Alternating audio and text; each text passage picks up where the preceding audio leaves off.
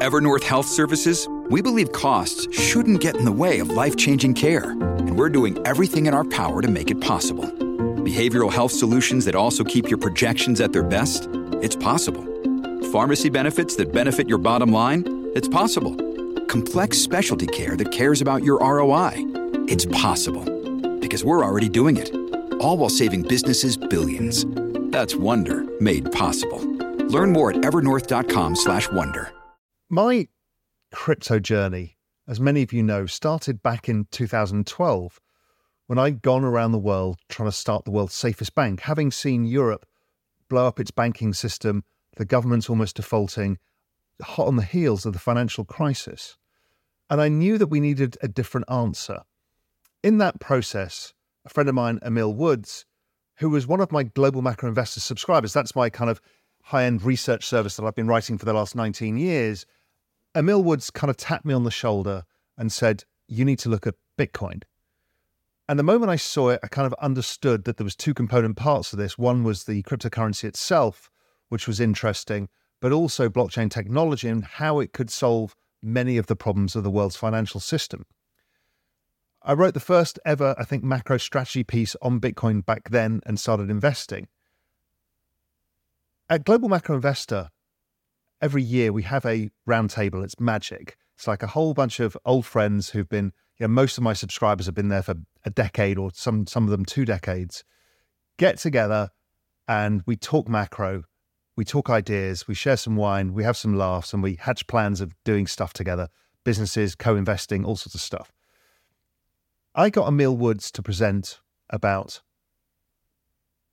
Bitcoin. And periodically he came along and presented. At those round tables was Dan Tapiero. And so he's been part of my crypto journey and I'm part of his. And we've learned to do the hard work and to really, really dig in and get the full macro understanding of the space. We're neither of us are technologists, but we have thirty years of macro. We understand how economies work. We understand how markets work. We understand market psychology, and we understand opportunity sets and secular trends and direction of travel. And so Dan and I have always been kind of updating each other on this. And I think many people famously remember Dan coming to me on Real Vision back in two thousand eighteen, I think it was, or nineteen, eighteen, saying, hey, listen, you need to look at Bitcoin again. And I had sold out of my Bitcoin position in two thousand seventeen into the big rally. And Dan single-handedly got me back in. And, you know, we've been interviewing lots of people on Real Vision. Uh, crypto's been part of Real Vision since two thousand fourteen, from our very first video. And Dan single-handedly got me across the line to get back in and focus again. So I didn't buy immediately. I bought back in twenty twenty. Um, and Dan became very well known in the crypto space for being another one of the macro crypto guys. Myself, Dan, um, Dan Moorhead, and a few others have been there, Alan Howard and others. And so it's an utter pleasure always to sit down with Dan. He's a really good friend of mine. Uh, we follow each other's journey. We help each other out. And, you know, Dan is up to some truly brilliant stuff, and he's just such a great thinker. So I think where we are in the crypto market is we're in late spring. And late spring is when it starts to get really interesting. It's not a one-way bet. We will have periods of consolidation or, you know, sharp sell-offs. It's very normal to see a thirty-five percent correction in a crypto bull market. But spring is just the start. We've got summer to go and even into fall when the weather's still good before things turn again. So we've got a couple of years ahead of us of life-changing opportunities in one of the biggest macro trends of all time. And what's great is how people still don't yet get it, and they don't yet believe in it, and they don't yet understand it. And that means we get to be first. Even if you're the class of two thousand twelve like me, or the class of twenty twenty-three, you will still be early, and the opportunity is ahead. This is what Dan and I think is the big macro bet, maybe the biggest macro bet of all time. Anyway, let's sit down with Dan Tapiero and talk crypto. Join me, Raoul Pal, as I go on a journey of discovery through the macro, crypto, and exponential age landscapes. In The Journeyman, I talk to the smartest people in the world so we can all become smarter together. Dan Tapiero, how the devil are you? Raoul, good to be back. It's been a while. That's right. We're we're both in the Caribbean, different parts of the Caribbean. Yeah, it's it's beautiful here at Dorado Beach. Very happy to be here, uh, especially during the winter. Exactly right. Exactly right. Now, listen, I think what we'll what, what we'll do is we'll we'll first talk macro as ever to kind of level set. Then we'll talk digital assets, where we are, and then we'll talk what you're specifically up to, because that's always a nice kind of journey for people to go down. So you and I seem to have been the only people who actually thought this was a stupidly disinflationary environment, and we've both been yelling about it. Talk, talk me through your macro view. Yeah, well, you know, I have to say, um, I was right about the trajectory of inflation this year, but wrong on uh, interest rates. Same. You know, look, I think this year, uh, you and I have both been right on inflation, but frankly, wrong on interest rates. Um, I think the Fed has made a, a terrible mistake by not following their own uh, dictate uh, that policy works with a lag, and usually an eighteen-month lag. So in my thirty-year career, and I'm sure in yours, uh, we've never experienced a Fed that was responding month to month, uh, you know, as a result of uh, C P I readings or employment readings. It's always been, always, policy works with a lag, about eighteen months, twenty-four months. And so I think they turned extremely aggressive tightening at the absolute peak of the C P I. It was right at the seven percent uh, print or whenever that was. And C P I's come down just about every month. And so, um, you know, while we were right about uh, inflation, uh, they kept tightening. And just recently, of course, the ten-year broke out to the upside. So I think our view that broadly this tightening will be dis- disinflationary uh, was right, even up to, I would say, you know, three and a half, four percent. Now there's a risk that it could actually slip into deflation. To my view on this, because I've been observing exactly the same thing, this macro breakage between what the Fed normally do and what rates normally do. And my view is the Fed aren't stupid, so they did it on purpose. And, you know, I talk about this debt refi cycle, and the only way of doing that is to have deflation, so then they can get rates lower and they can use the balance sheet. I kind of feel like it was purposefully orchestrated. I, I don't do know, Raoul, that seems, you know, too fancy. I mean, honestly, I, I, I, you know, it doesn't really, I mean, look, that's possible, but I think it's a bit too fancy uh, in a sense. I'm, I'm not sure that they think that they have uh, that much control. Um, you know, the way they acted, It, at least in, in my view, it feels to me like they've been acting from a position of weakness, uh, not strength. They've been very reactive. This hasn't been planned. Um, so look, as far as I can remember, this is, I mean, I say the worst Fed that uh, we, we've lived through, but I really think um, they didn't tighten soon enough. Then they panicked and tightened, over-tightened, decided to over-tighten at the peak, and now they're staying tight. Um, now, look, that doesn't preclude them from potentially shifting again, you know, in March or April when the data becomes even more clear. Um, but I, I just think that, look, if there were ever a case to be made against centralized monetary policy, I mean, think about it. A handful of people sit around a round desk in D C and make the monetary policy for the world, uh, especially in a world which is moving towards a decentralized uh, framework, um, you know, driven by A I. And you've talked about this in your monthly letters. Uh, it's such an interesting, uh, intense, vast uh, world that it is anachronism to think that you've got, you know, whatever, eight, twelve, seventy-year-old guys sitting around looking at the P M I and the payroll number and waiting for the headline C P I, you know, to make a decision. Uh, it really seems, especially given how much time we spend in this new digital asset ecosystem, it it does seem really antiquated. It feels a bit ludicrous, really. You know, it's a you know looking at data releases month by month when there's real-time data everywhere. Everybody knows what's going on, and they're all sitting there shuffling around the latest inflation report like it's a surprise. I mean, it's the weirdest thing. I know. And you get a zero point one uh, surprise to the downside, and everyone is cheering, and it just, it seems, you know. So I, I think that's one of the reasons I've been bullish on the stock market.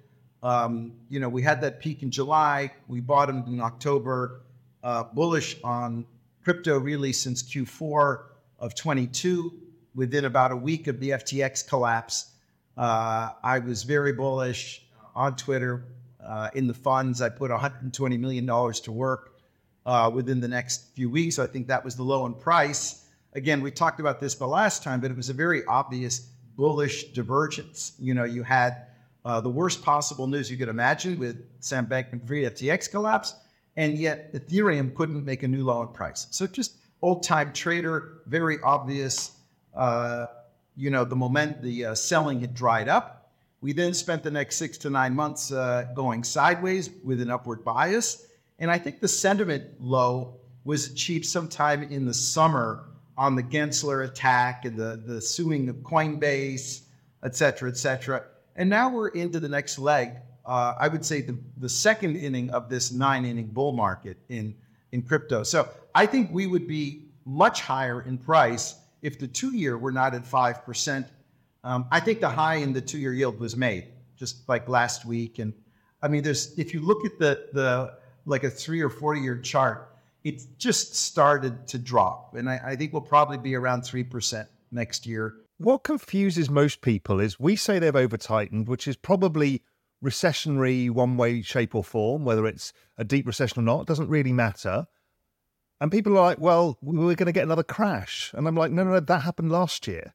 It was priced in. That happened in. last year. Yeah, we, we priced all of that in in Q four twenty-two. And this is something interesting. I I think, and we maybe even discussed this before, but I think the smartest players in the TradFi traditional markets today are the tech and uh, technology-focused P Ms. And I think that the... Um, most intensely negative Fed for the NASDAQ got priced in over a year ago. And the bond market, which in my view, you know, I don't want to say there's no intelligent life forms left there, but in the nineteen eighties and, and nineties, the smartest guys in the world, I mean, you know, the Mike Vranoses, the, you know, the, the, the, the very, the smartest guys Um, we're in the bond market, the math guys from Caltech. Um, you really, you know, we didn't have tech essentially. I mean, it was just venture uh, in the seventies and eighties. And and so, you know, the, the, the number of players, especially in the nineties, like really great investors who focused on the bond markets exclusively, think, I mean, it was a huge number. Um, I don't think the bond markets have as great an ability to forecast and discount the future as the people on the NASDAQ uh, do. And it's a bit of a strange thing because I'm not saying that the, the bond market is wrong all the time.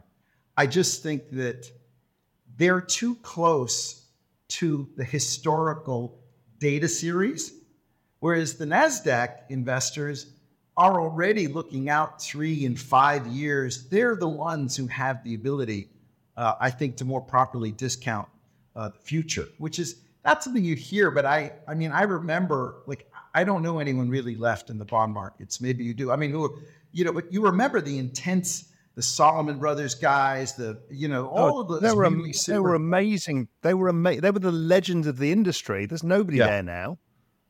No. And, you know, and, and, and it makes sense. I mean, the rates were zero for basically for, for ten years of real rates. So there wasn't, you know, great opportunity. Um, and so people, the smartest people always drift to where the opportunity is the greatest to make the most amount of money. And, um, you know, that's why I think, especially being in the world we're in with digital assets, the smartest guys I've ever, uh, ever, ever are in this space. Now, I don't think that they're very good at discounting the future. The younger guys, many of them, they're not markets guys. Uh, there's a lot of retail involvement. Um, but I certainly do not believe in the bond market's ability to price a future, like even a three, four-year future uh, well. And so I think that uh, the NASDAQ discounted the worst case for the Fed a year ago.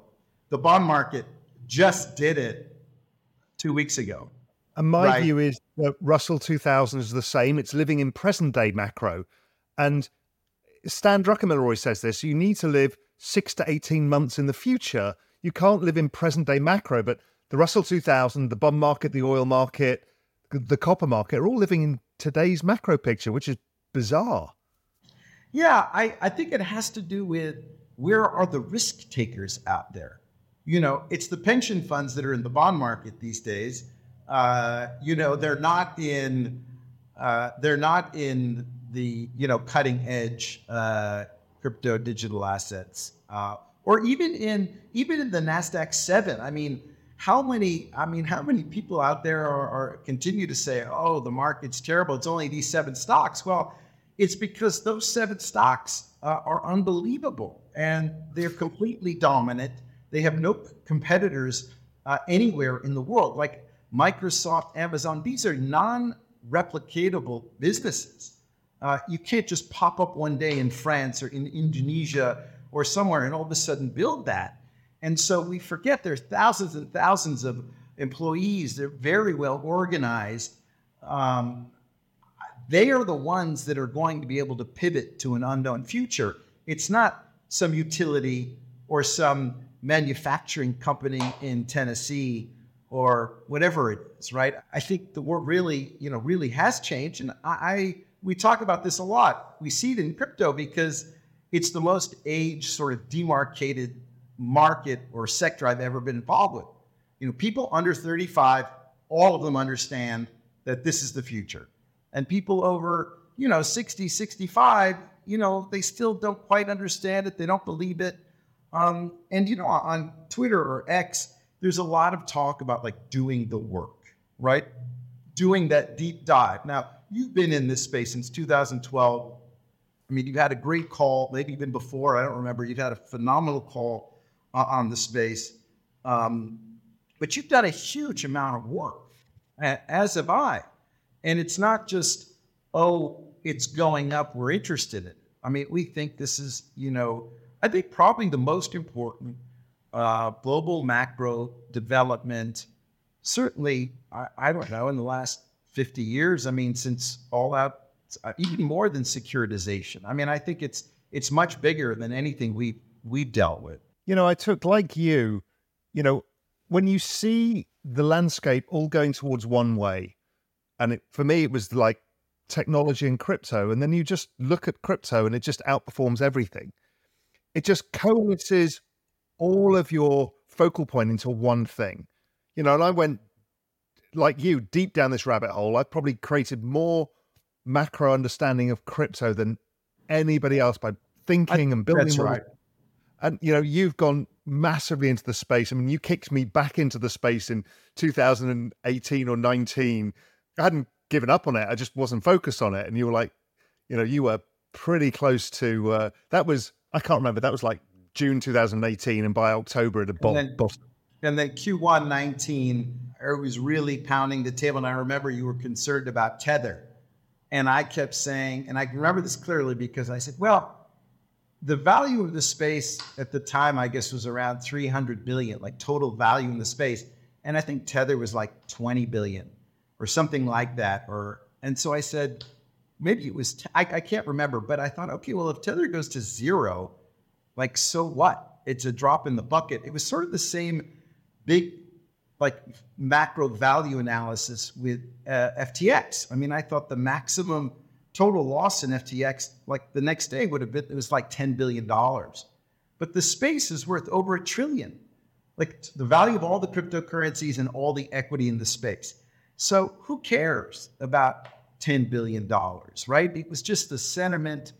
Um, the, the, there's a lot of emotion, uh, human emotion that comes to play in this space. I I have to say, because there aren't as many professionals, like, you know, old-time portfolio managers, people who have gotten crushed many, many times. I mean, I've had, you know, tremendous number of ups and downs over the years, right, in the traditional markets.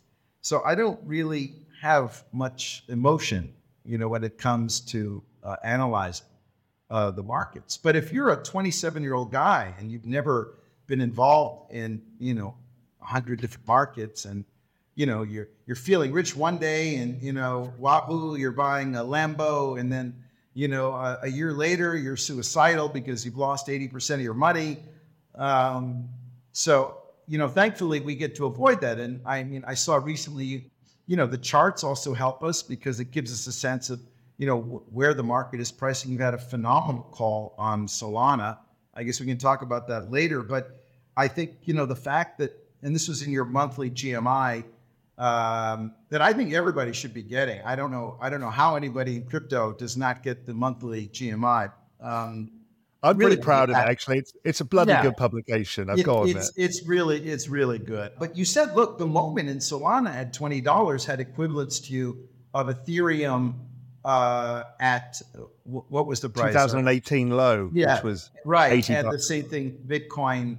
You know, at, but you mentioned the prices, right? The beginning of the previous bull markets. And so people, you know, should understand that when you're making that kind of comment, um, it's like it's the residue of thirty years of analyzing markets. It's not like you're some kind of cheerleader for the space. Like we, no one, we don't have that. I don't care about cheerleading, right? We just, we want to get in at the right time, notice when the market is cheap, have a view about the future that others don't have, and then execute it, right? It's not a, a cheerleading thing, right? No, and also you and I learned a new trick, which was that we realized that this was a long duration asset and you need to have a longer time horizon than was traditional in macro. Yeah. And we both yeah. had to learn that trick. You know, you have to learn it. It's hard, but you learn it, and you learn, as you're doing now, is if you've got a long duration, you should be buying in the sell-offs and not selling. And, you know, I, I watch what you do uh, with one R T versus most V C investors. They're like, they're waiting for prices to go to highs I before know. buying because they don't understand me. the macro. It's crazy. I, I know, I know. They, you know, they're not market-oriented people. And I think that that's what's so interesting is that our space... Uh, it really is a market, and I say often on X that it's really the only truly free market out there. You know, what, you know, we've undergone tremendous volatility, massive creative destruction every, you know, two, three years, and there's been no government intervention. There's been no centralized authority coming in. It really is a free market, and I'm a... I'm a free markets guy from the eighties and nineties. You know, that all came out of the Reagan era. Um, and every effort to sort of tamper uh, with the markets, to me, sends wrong signals. And, you know, I think that's probably why we're in the position we're in now with the federal deficits. And, you know, the, the old fiat system, um, there's just too much interference. Right? Like, I think you and I both agreed so somewhere in the early two thousands, two thousand ten, I'm not sure, the pricing signals that we used to look at in the nineties and two thousands that were more pure, they're sort of, they've gone away, right? They, the, the, the, the price, the, the, the market doesn't price uh, assets based on, I think, value. It's, you have all these different actors and there's politics involved. So I really appreciate that. I know, like, that's not something that people talk about much. Also, Dan, the other thing uh, I wrote about in G M I this month is, like, I'm trying to get people to understand what this is. So you go to a traditional asset allocator. This is what you and I grew up with as emerging markets. It's where you can make money. This, you know, I wrote this article about crypto land and fiat land and how the E T F is just a trade agreement between these two different worlds, and that crypto land is growing faster, the population's growing faster, productivity's higher. So obviously yeah. it attracts capital over time. And I think, you know, emerging markets have gone nowhere for over a decade now, some two decades, some three decades. And you're like, here is an emerging market that's growing faster than any, any other emerging market you've ever seen. That old emerging market allocation should really be a crypto allocation. That's what I'm starting to get my head around. Yeah, yeah, but I, I think crypto is bigger than emerging markets. The, I know, this is really for the, this is for the traditionalists to try yeah. and get them to understand. It's much bigger, obviously, because this emerging market takes over the world. Yeah, I, I think that's right. I mean, the emerging market play was also a, a value play. These countries were starting at zero.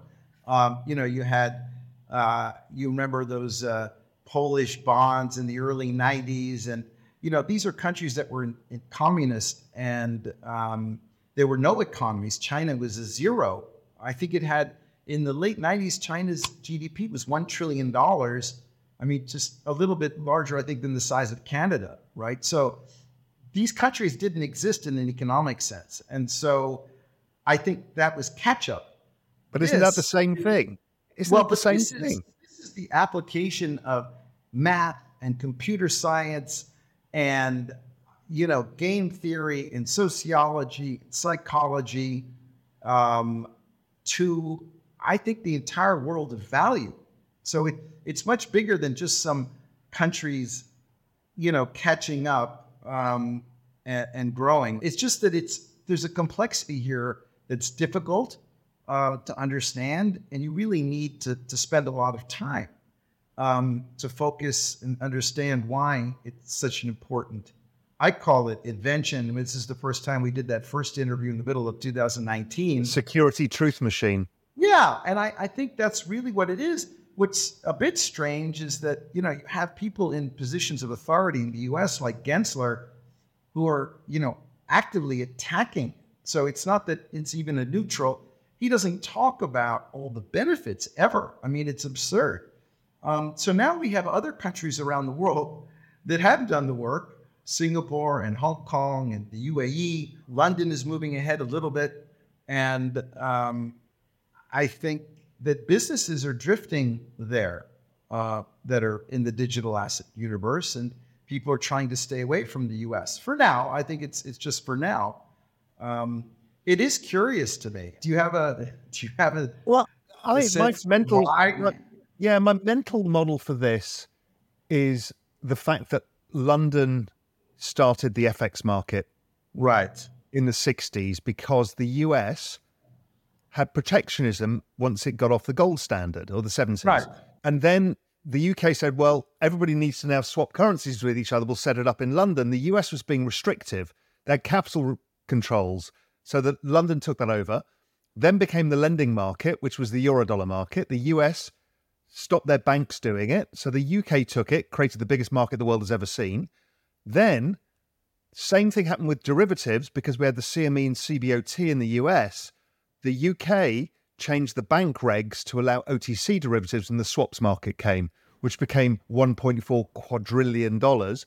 The U S right. missed that all. So if you remember, you and I would generally meet in London in past days. Yeah, of course. Everything was in London. The F X market, the, the, the derivative market, everybody was there. Goldman's headquarters, sure, was, was um, in New York, but yeah. the intellectual capital was all in London. So were the profits. The And I think we're just going to repeat the same thing. I think the U S is a bit nervous about its reverse reserve currency status and how it fits in with this world. So really? London, I, I'm not really there. I like. I don't think that there's anything that's really going to challenge the dollar in the fiat I, world. I don't I either. Mean, I don't right. either. But they seem scared of it. I know. Well, the dollar has gone down. If you look at you know it the other way, ninety-nine percent against Bitcoin in the last ten, eleven years. I mean. People have lost huge amounts of purchasing power um, who have not moved into this world. And again, that's the risk, I think, of the TradFi people of not moving in, is that their wealth, the value that they have, continues to erode. Um, and we've talked about this again before, that I think that instead of a debt jubilee or debt um, problem, what happens is, is that debt just very slowly sits in the traditional world and devalues versus everything in the digital world. And so you have the digital asset ecosystem that's debt-free. And so it's a pure market. It's clean. This right now is the beginning of the normie, traditional corporate world adoption of Web three, blockchain, crypto, digital assets, whatever you want to call it. It's happening now. At the end of the last bear phase, we didn't have hundreds of companies like trying to figure out how to like incorporate N F Ts into their, you know, business model. Now you've got Adidas and L V M H and Nike and all these giant companies on that end. You've got um, Franklin Templeton and Fidelity and BlackRock. I mean, it's the buying hasn't happened yet, but they put down their stake and they've said to the people in Washington, listen, we control trillions of dollars of assets. Okay, we want an E T F. All right, so that's great, but that's just a conduit for capital. Can you imagine what's going to happen when the people at those institutions understand that that is just the very beginning of what's so interesting about this world, right? Just buying Bitcoin and Ethereum, I mean, big deal, right? Like, that's great. But it seems they don't have any greater conception for what's going on, which I would call is the digitization of all value that exists in the world. At some point, will sit on a blockchain somewhere in this D eight, as I call it, right? And that that's where we're going. Hey, everyone. We're going to take a quick pause and hear a word from our partners. We'll be right back. When you need mealtime inspiration, it's worth shopping Kroger, where you'll find over thirty thousand mouthwatering choices that excite your inner foodie. And no matter what tasty choice you make, you'll enjoy our everyday low prices, plus extra ways to save, like digital coupons worth over six hundred dollars each week. You can also save up to one dollar off per gallon at the pump with fuel points. More savings and more inspiring flavors make shopping Kroger worth it every time. Kroger, fresh for everyone. Fuel restrictions apply. You know, when people ask me, what do you think of the structure of the bull market that lies ahead? My view is probably similar to yours. It's everything, everywhere, all at once. Because it is. Built, and it's building. I know. I completely agree. Completely. It's agree. Like we've done, we know we're going to digitize finance and everybody's working on it. All of the big shops, plus all the private sector. We know the N F Ts and their applications, you know, and with the Solana compressed N F Ts means you can make millions of them for cheaper than printing a ticket. So that's ticketing. You know, there's all of these structures that are all going to come together because everyone's been building them. I mean, you see it because you've been investing in this. Yes. Most people can't see it until it's in front of their faces. But we all know what's coming because everybody's been working on this shit forever. Yeah, and it's still early. I mean, honestly, I- I'm surprised at, you know, how early. Um But but it's still early. I mean, the space today, and this is incredible, I, has, I would say, between two and two point five trillion dollars of value in it. So again, I see big big macro, here's TradFi with hundreds of trillions of dollars, you know, total wealth north of five hundred trillion. And then over here is the digital asset ecosystem. All the cryptocurrencies now are worth about one point five trillion. With one, billion, one trillion of it being Bitcoin and Ethereum, plus a little bit. And then I, I think we have another five hundred to eight hundred billion in the value of the equity of the businesses in this world. Um, and as you know, that's what we've invested in. We've invested in twenty-four of the, I would call mid to late stage, so not venture of growth, uh, at the growth stage of companies in the space. Again, you know, I, I'm not a venture uh, guy. I, it's very hard uh, for me to, you know, make specific bets based on the quality of the code of one chain versus the other. Uh, we're really looking to invest in companies that are fifty million in revenue and greater. And so we built this portfolio now that I think is a great proxy for the space. And we're in the middle of raising our fourth, of my, you know, fourth fund. Um, and the opportunity set today, I mean, I is I don't want to say it's never been better, but the pricing has come in tremendously uh, for the equity of some of the businesses that are really core to the ecosystem, like Consensus.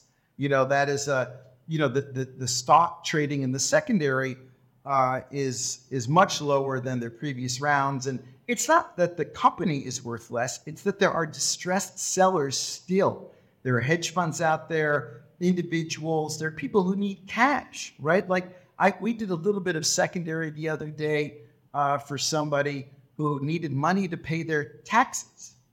So, you know, because there are younger people in this space and they're leveraged up, right? They have everything in this space. And so some of them got a little far out over their skis. And so tremendous opportunity for us also to lead um, the next rounds uh, for many of these companies. But don't you notice, to go back to the point I made earlier, there's almost nobody else doing this. It's like so nah, bloody no. obvious. The timing is so good.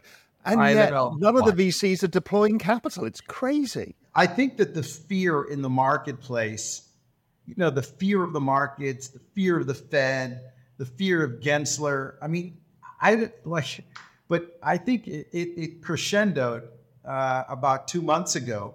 But I think that that's what kept people uh, on the sidelines. The venture, look, venture to me is very different. If you're investing in the seed or early rounds in this space, you have a tremendous amount of risk, but you also have potentially tremendous upside. You know, we want to invest in companies that we think can make five to ten x over the ten-year life of the fund. And so this concept of duration that you talked about is very important. Um, I think we both learned trading uh, and managing portfolios in the macro, old macro world that, you know, you can have very fidgety investors.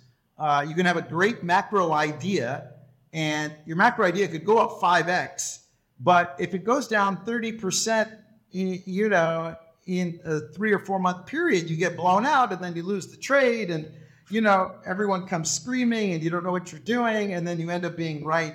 Anyway, so, you know, after having experienced that a bunch of times, uh, you realize that if you really want to build wealth in this space, you have to buy something that you can hold for ten years. Whatever it is that you like. I'm not saying, oh, you should come into my fund. You do what you like. I said, what you know, whatever it is that you're comfortable holding. Um, and so the structure of the fund um, is such that I don't want to say it's been impervious to the bear phase, but we've had a very little uh, drawdown, um, very little, because the portfolio is diversified. We have companies that are core infrastructure that continue to make money. You can see that some of the areas I call it underneath the hood, have continued to grow tremendously. I mean, stable coins, uh, I think last year settled uh, eight trillion dollars of value. That's up from zero uh, three years ago. And I think we're going to get close to that number again this year. The transaction value versus uh, PayPal and Visa. Uh, and people are always shocked to see that there's more uh, value uh, of the transactions, right, than in, um, because Visa uh, and PayPal will do many, many very small transactions, and you can get a three hundred, five hundred million dollars trade on Bitcoin, right? So um, the value that's been transacted is actually greater today. Most people aren't aware of that. You could you could show that if you like. So I, you know, I believe, and I've said this before, Bitcoin is the invention, is the core asset, uh, the, the code is the core asset of the space. Ethereum, I think, now has a cheap network effect and is the layer that, that many developers, you know, prefer uh, building on top of. And you can see there are more and more developers coming to the ecosystem, even through the bear phase when Bitcoin, Ethereum down fifty to seventy percent, developers continued to move into the space. And so now that those two are the core assets, um, you know, I think you make, you're making the case now, and I think it's probably right that Solana is the next one, maybe two years from now, to achieve network effect. Um, and but on top of all that are many different companies, many different businesses, many different, um, you know, iterations of what happens in the old world, right? So even look at the U S banking system, right? I think that that is, you know, collapsing on itself, right? Slowly contracting. There are too many banks. Um, and it's, you know, slowly payments and savings. Um, you know, I like this concept that Bitcoin is a savings technology.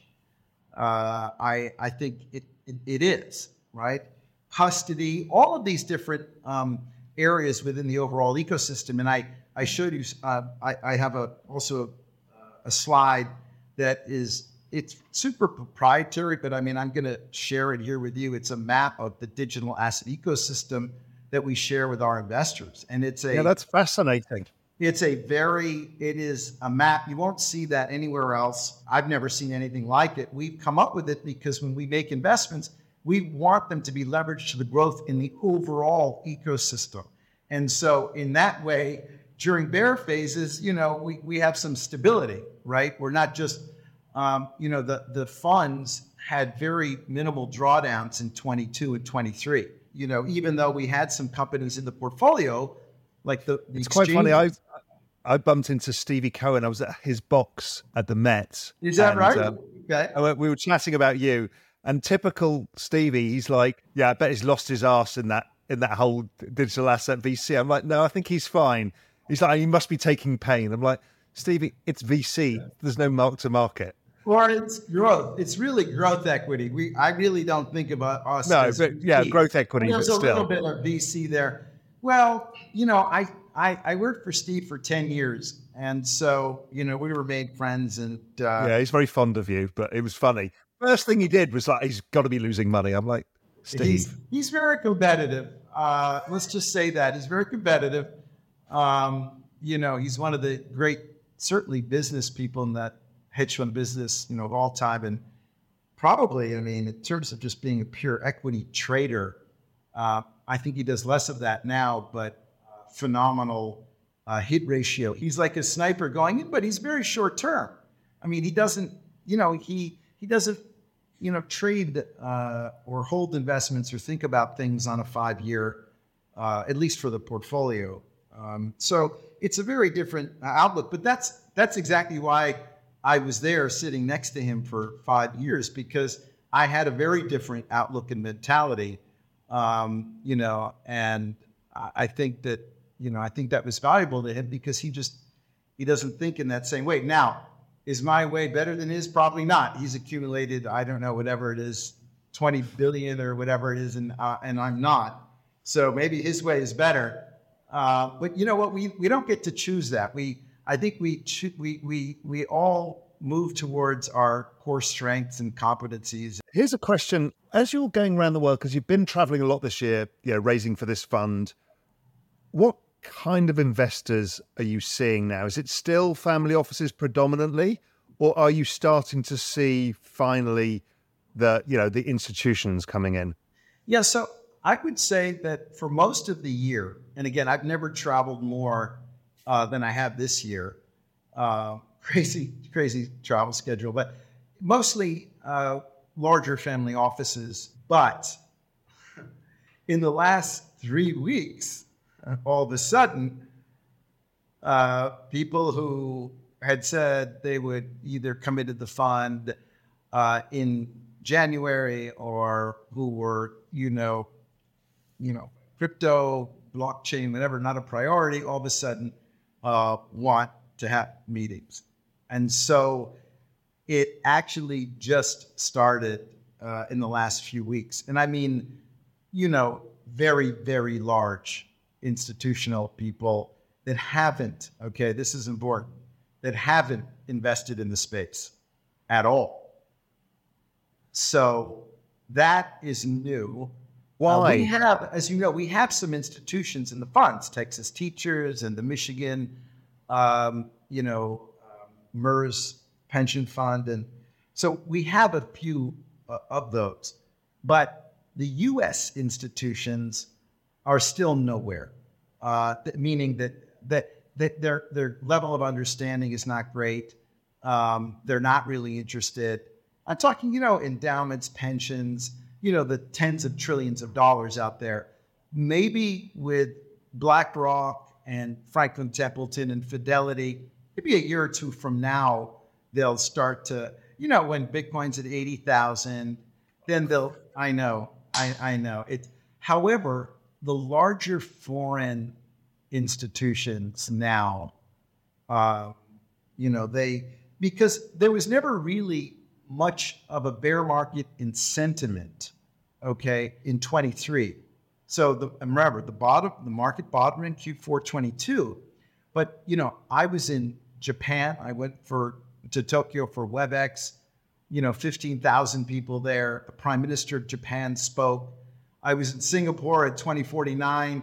You really you could get run over uh, by people like it was a stampede. I mean, ten thousand people there with four hundred side events.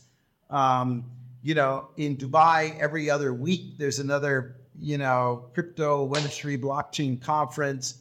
Uh, I'm going for Abu Dhabi Finance Week uh, at the end of the at the end of the month, um, and then heading to Hong Kong for uh, another week. So it just it, it it really never stopped overseas, and it's just the U S press and the drumbeat from the S E C and um, and the Fed. It was a combination of the Fed overdoing it, um, scaring people on liquidity. Are you finding it's more Asian-led, or are you seeing interest in Europe as well? No, I, it's Middle East. Um, remember, going back to our old days a little bit, the Middle East currencies are all just pegged to the dollar. So their savings are like essentially ninety plus percent in dollars. Every time they, every barrel of oil is in dollars. If they convert it to dirham, it's still in dollars. So, you know, think about the accumulated wealth of that entire region. They they need to diversify a little bit, right? So they understand intuitively that this is an alternative. It's very different. Asia is more focused on blockchain gaming. I mean, Korea is the global hub. Uh, Japan, it's all about Web three and how those traditional gaming companies become blockchain gaming. They they see it. Um, so I think it's very gaming focused. You know, Europe still, I'm not, you know, seeing a lot. I mean, I think that from, you know, Europe is very bureaucratic. So maybe they're moving first with the regulatory. Uh, and I think in March, something is coming out from the E U. And then London, as you said, is, is making progress. Um, but, you know, and I've said this before, each of the different regions around the world, they're really, you know, they're, they're different use cases that excite them. Um, when you go to Paris for Blockchain Week, it's really the luxury goods companies trying to figure out N F Ts, right? Um, it's not the same thing, as I said, it's more gaming in Asia, um, Middle East to me, it's more about actually cryptocurrency and savings technology.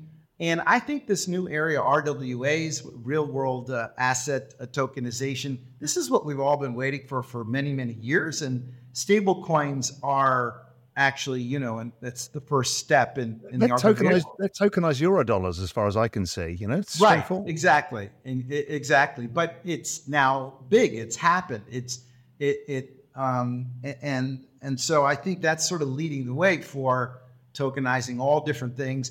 You know, uh, one of our companies, Figure, you know, led by. Uh, I don't know if you remember Mike Cagney. He used to be in the yeah, I do, and I also saw him at your events, and just yes. They're super impressive. Tell people about what Figure are doing because I think it's really interesting. Well, they're doing a whole a whole bunch of things. Um, you know, I, I, I would say they they they want to be the platform for all uh, potential things of value. So from funds, they've started to tokenize. Uh, funds, um, I think, you know, credit instruments, um, their real focus is mortgages. So they, they're going to do a few hundred million dollars in revenue this year in the HELOC world. So they become a prominent HELOC player. And they actually, it's really interesting. We've been doing some more digging recently. Um, they've actually incorporated blockchain into the mortgage origination process, the HELOC origination process. Um, and I have this chart, maybe, I don't know if I, I, I probably can't share it, but at different places along the, the process of going from applying for one to actually uh, receiving one, um, they have, you know, I, I would guess restructured. They've restructured and injected, um, you know, their own uh, technology into the process such that you can save, I think it's something like they're saving two to three percentage points uh, on uh, every uh, H E L O C that's done. And so I think, you know, they also have a white label product. So there are other mortgage players that are seeing what they're doing, and they actually uh, are using Figure product. And so I think mortgages are complex. And so they started with mortgages. And I think hopefully they would be the place that potentially all mortgages would be tokenized. And again, I um, I think his vision is much bigger than that, is to be a place, you know, where you have real estate. There's a great flywheel. I think I even have the chart here. Yeah, here it is. He's asset management, bankruptcy transactions, dApps, lending, asset-backed securities, fund solutions, crypto spot trading, derivatives trading. Anyway, all this is going to be on the Figure Markets platform. So, um, you know, th- there are too many guys uh, that um, have a track record of being successful. You know, he launched, founded SoFi and brought that uh, to its ultimate, uh, you know, public uh, listing.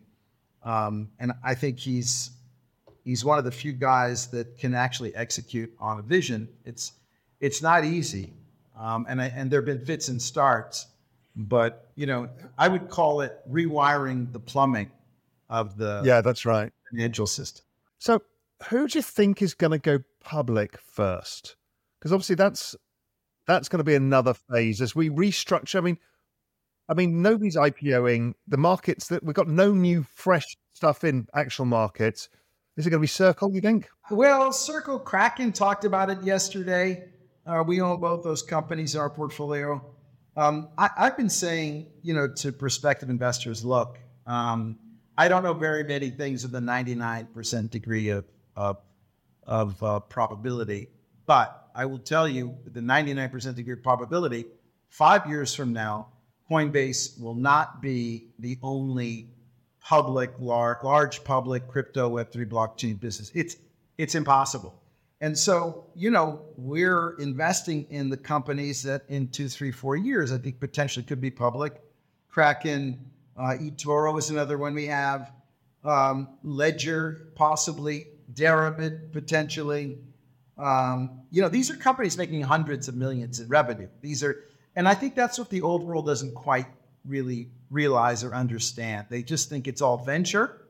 So it is surprising to me. We're still the only growth fund in the world that's exclusively and only focused on this area. I'm just an old-time macro guy. I I, I think they're coming. There's just no way, I keep saying to you this, that it, it continues to be the case. Part and parcel of this um The, the the normie world that the in, that people call it, oh, the institutions are coming. I just think broad-based adoption uh, begins with the E T F, with the traditional players putting their stamp on it. But even a broader-based adoption comes with my companies beginning to go public. And it may be on NASDAQ, it may not be. Maybe they end up being public in Singapore and London. I don't know. But I don't think, you know, you can't go from the traditional world and traditional mindset of having equity at sixty, seventy percent of your portfolio into DeFi, right? There has to be an intermediate intermediate step. And I think everyone is comfortable owning equity in businesses. And so that's one of the reasons my, my whole concept with ten T and one R T was to invest And, and and be the bridge from the traditional world to the new world. I never was planning to like compete with the new world. I can't compete with Polychain and Paradigm and Parify and, you know, Andreessen. And I just don't have that level of technology expertise. I mean, Mark Andreessen, for goodness sake, like forget about it. So, but the bridge between the old world and the new, I think, is ten years. It takes ten years to cross that bridge. And I think it's going to be done partially through the equity ownership. Capital will move in through the equity ownership of, of companies that are successful. Um, one of the things that's very interesting is the Kraken team pinged me about that they had bought an equity exchange or traditional market exchange, or they were buying one, or a brokerage, whatever it was. That is so obvious where this is going as well, is sooner or later, one of these Coinbase, Kraken, or and everybody else will end up just tokenizing equities and or just. Oh, yeah, no, I think that's one hundred percent. That's already, I want to say, baked in the cake. But, you know, when I think about this next bull phase, you know, past the halvening into twenty-five, twenty-six, um, I think we come out of that, you know, certainly Bitcoin over one hundred thousand, you know, Ethereum over three, four thousand. I think it's it's not a very aggressive call.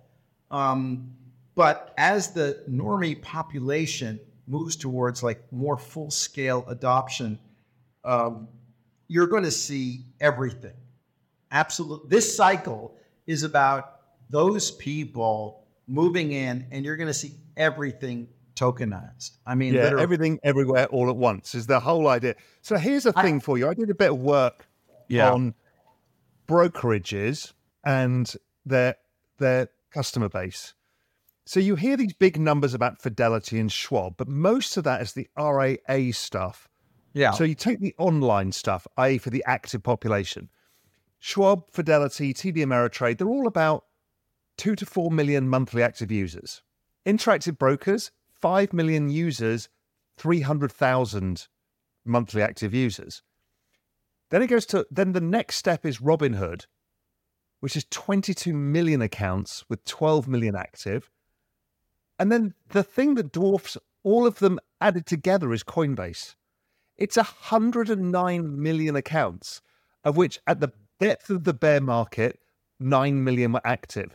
I was at Coinbase the other day in their offices, Uh, chatting to the head of asset management. I'm like, where if activity goes just to normal, not r- crazy levels, back to normal, he's like, yeah, we'll be at forty million active wallets. I mean, it it's all, people can't see it, but it's already dwarfed the traditional markets in terms of retail participation. I, I I know. I yeah. Let me off it. Is there was there a follow on? No, it's just the oh, observation. It's just how big it is. Bigger. I know. It's the same thing when I say. Uh, to people that, you know, there's two and a half trillion dollars of value already here. They just can't believe, like, what's it doing there? I still get questions routinely. Now, they're proclamations for people. There are no use cases. This is all still speculation. Look, I, I you know, I, those people will be will be left behind. Um, yeah, I, I agree. It's already with us. It's already big. Um, And look, Larry Fink is probably the most important comments of the year. Like, even forget about the E T F. Yes, that's great. But two years ago, he was saying this is all about fraud and money laundering. And then he changes in July and says, well, it's a global asset. You know, it's an important asset, and they're going to get the E T F.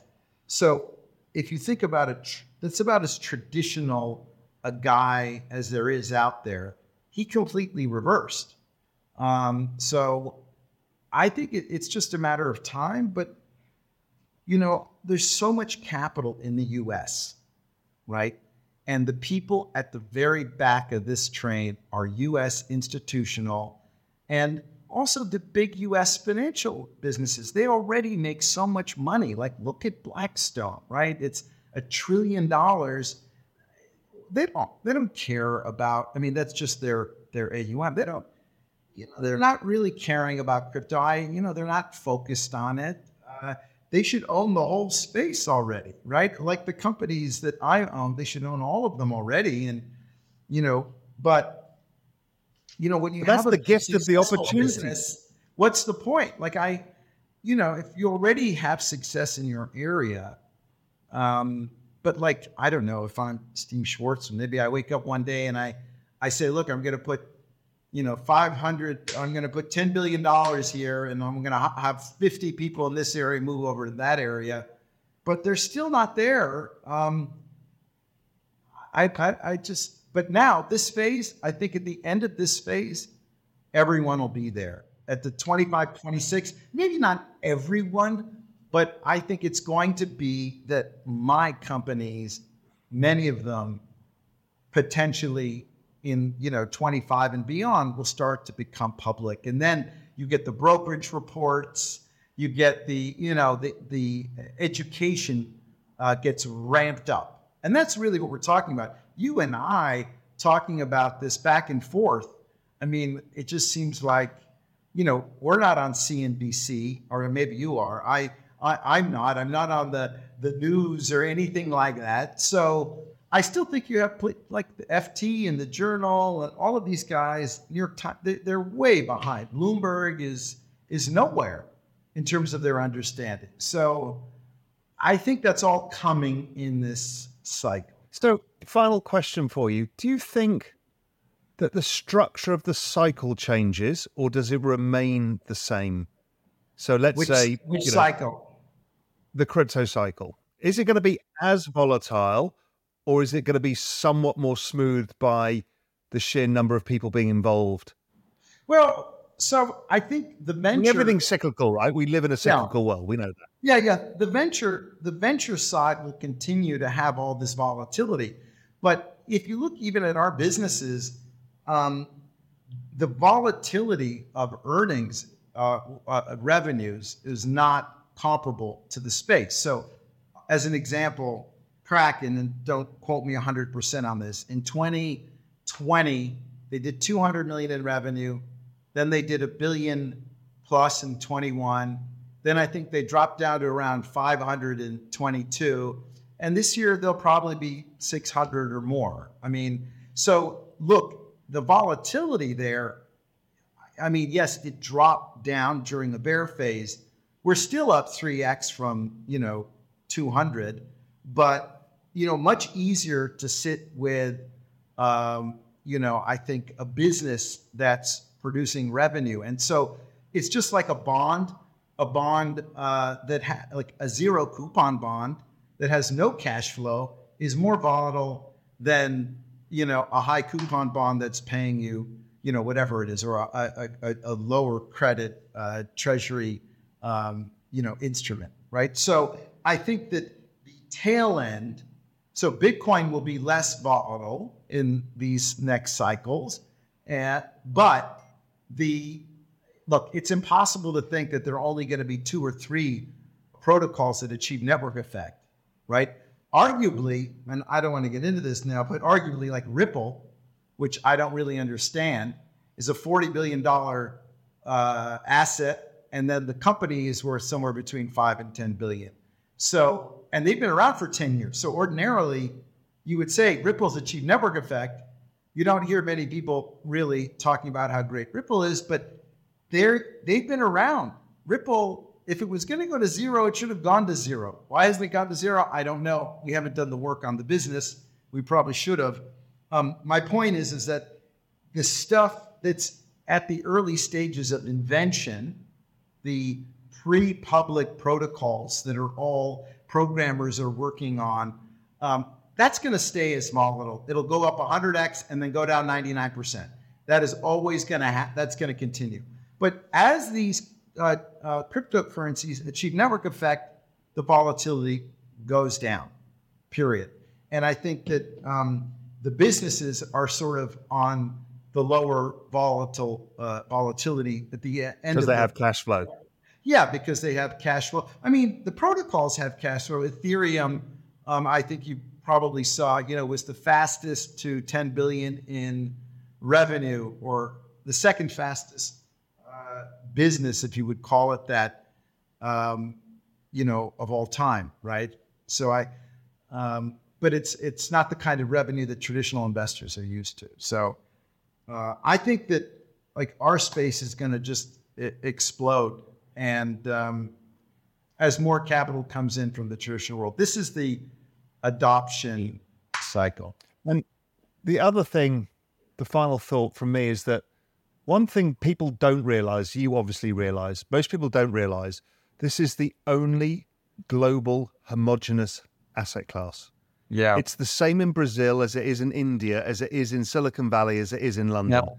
That shows you the T A M is larger than anything else. It's more than hundreds of trillions. And I tell anybody who's sort of under thirty that, you know, if you're an entrepreneur, you're interested in building wealth, this is the space. Figure out something to do. There are myriad thing, a number of things that you can do, meaning that even if you're a, let's say you want to be a salesperson, okay? I have a bunch of companies that need great salespeople. You have to understand the product, et cetera. If you're interested in marketing, if you're interested in uh, programming development, and this is, whatever your skill set is, it's needed. I'm just telling in this space. We I, we we have board seats on eleven of the twenty-four companies we're invested in. And so like we really now, this is sort of the next level of business for us. Our next level of focus is that we are actually getting involved in helping our companies operate. And you might like laugh a little bit, like Dan going from macro P M to rolling up his sleeves, like talking to management about doing X, Y, and Z. You might be saying, well, what do I know about management? But if you focus enough and you have the right team around you, I've really built a phenomenal uh, team. You have five partners. Um, I've got six analysts now, and we're seventeen uh, people. And we really have that skill set. And, um, you know, to be able to go in and actually with companies that aren't doing so well, we, we can actually protect our downside a little bit um, by, you know, injecting some, I guess, strategic and governance help. Um, what, one, one thing I would say, and this is different, again, maybe we should have talked about this earlier, but um, what's really interesting about some of the companies we own is that because they're private deals, we actually are able to structure them much differently. Like the companies we need when we, you know, that we own, it's not the same thing. It's not similar to owning Coinbase. Coinbase, you can own common equity, right? You're common. And so, you know, you can push it uh, on the screen and you can see it trade live. Um, but the reality is, is in half the businesses we own, we have liquidation preferences. So we actually own calls with embedded puts, which is very different. Our downside in many of even these growth businesses uh, is protected. And so that's a whole new area that I've moved into, that we moved into, um, you know, that I, I never would have been involved with, you know, as a, a macro guy years ago. Um, so that's a, a skill set that, you know, the team, the team has. And uh, yes, there's illiquidity, but there's also quite a lot of protection. Um, so that's why that's why I, I would respond to Stevie that uh, I'm not getting my head handed to me because we have liquidation preferences everywhere um, and all sorts of other rights that we've embedded uh, into the uh, portfolio. Fabulous, Dan. Look, let's see as we kick off. As you said, this is just the second second innings. It starts to get exciting, then it usually pauses for a bit, and then it all starts to go really bananas. So it's all to play for. And I think we both agree it's an everything, everywhere, all at once. So and the it'll key be interesting. Is not to focus on anything else. Really. That's right.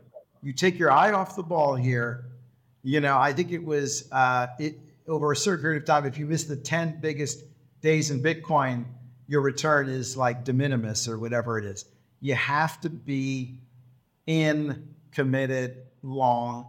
And the only way to have conviction to do that is to do all the work and stay focused. I agree. And, you know, I put it out, I put it in G M I, I think it was July, and it was just titled, Don't Fuck This Up. It's yes. like, just, yes. just don't fuck it up. It's easy. Yes. You just don't get in your own way and do stupid things. Just focus, as you say, don't take excess risk and ride it. You'll be okay. Exactly. All right, my friend. Great to catch we'll up as ever. Again. Yeah. And uh, we'll, I'm sure we'll check in in like six months' time to figure out where we are in this whole thing again. Absolutely. So, as ever, another great conversation with Dan. This whole crypto thesis of mine and his, it's all part of my exponential age idea. And I think those of you who are subscribers to Real Vision Pro Macro or G M I understand the journey that we're going down. And also the new product, the X, uh, Exponentialist, covers this as part of the broader technological adoption. But when it comes down to finance meets technology in an explosive opportunity, this is the big one. This is the big daddy. So take as much time as you can to learn about these things. At Real Vision, we have the Real Vision Crypto Academy, and you really should, I'll put the link below, you really should spend the three hundred fifty dollars, whatever it is, to educate yourself, to not fuck this up. The opportunity is too big. We all make mistakes. So learn from great people. And that course is run by two ex-finance people who are also at the heart of crypto investing and N F Ts, Ovi and Mando. That three hundred fifty dollars is well worth, is well worth it in what it's going to do for you in your journey. And if you're further in your journey, then you can get some of my writings in Real Vision Pro Macro, which I think will really help you. This journey is about knowledge. It's the accumulation of knowledge and applying that knowledge. That's what Dan does. That's what I do. And I urge you to do the same. Anyway, see you next time.